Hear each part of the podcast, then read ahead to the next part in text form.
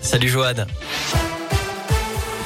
Salut Cyril, salut à tous. À la une, le variant Omicron qui progresse, mais pour le moment de manière assez lente. 130 cas détectés en France selon le porte-parole du gouvernement Gabriel Attal, dont un au sein de l'école nationale supérieure d'art et métiers de Cluny en Saône-et-Loire, où toutes les activités sont d'ailleurs suspendues. L'élève touché a été immédiatement isolé, de même que 16 cas contacts de son entourage. Au niveau de la vaccination, dernier jour pour recevoir la dose de rappel pour les plus de 65 ans. Dans le cas contraire, leur passe sanitaire sera désactivé à partir de demain.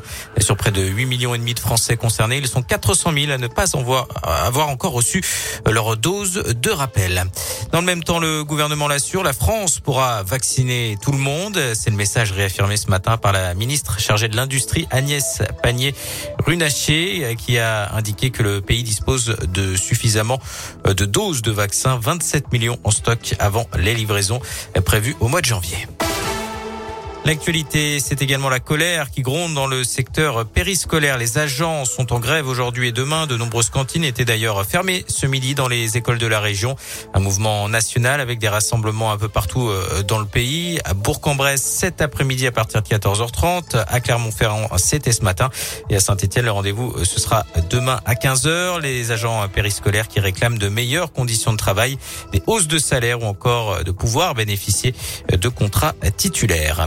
Dans la Loire, nouvelle nuit de tension à Firmini. Deux voitures de police ont été incendiées devant le commissariat ce matin, peu avant 5 heures. Deux autres véhicules avaient déjà brûlé dans la nuit de samedi à dimanche. La préfète s'est rendue sur place ce matin, évoquant des actes inacceptables. Une enquête est en cours. Il pourrait s'agir de représailles après le récent renforcement des contrôles de trafic de stupéfiants dans le secteur. Notez qu'aucun individu n'avait encore été interpellé hier en fin de journée. La vidéo de l'incendie de la nuit dernière est à retrouver sur radioscoop.com. Un supplément d'information demandé hier par la justice clermontoise dans l'affaire du jeune homme grièvement blessé à la main par un coup de machette jeudi dernier dans le quartier Saint-Jacques. Selon la montagne, la demande a été formulée par l'avocat de l'agresseur présumé afin de trouver des empreintes digitales et génétiques sur le manche de l'arme utilisée.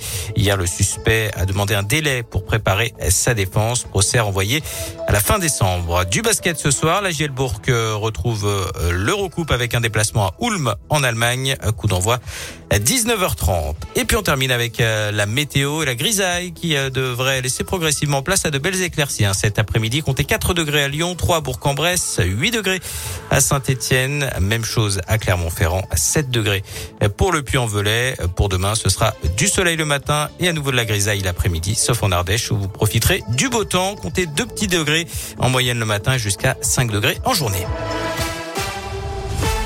Merci.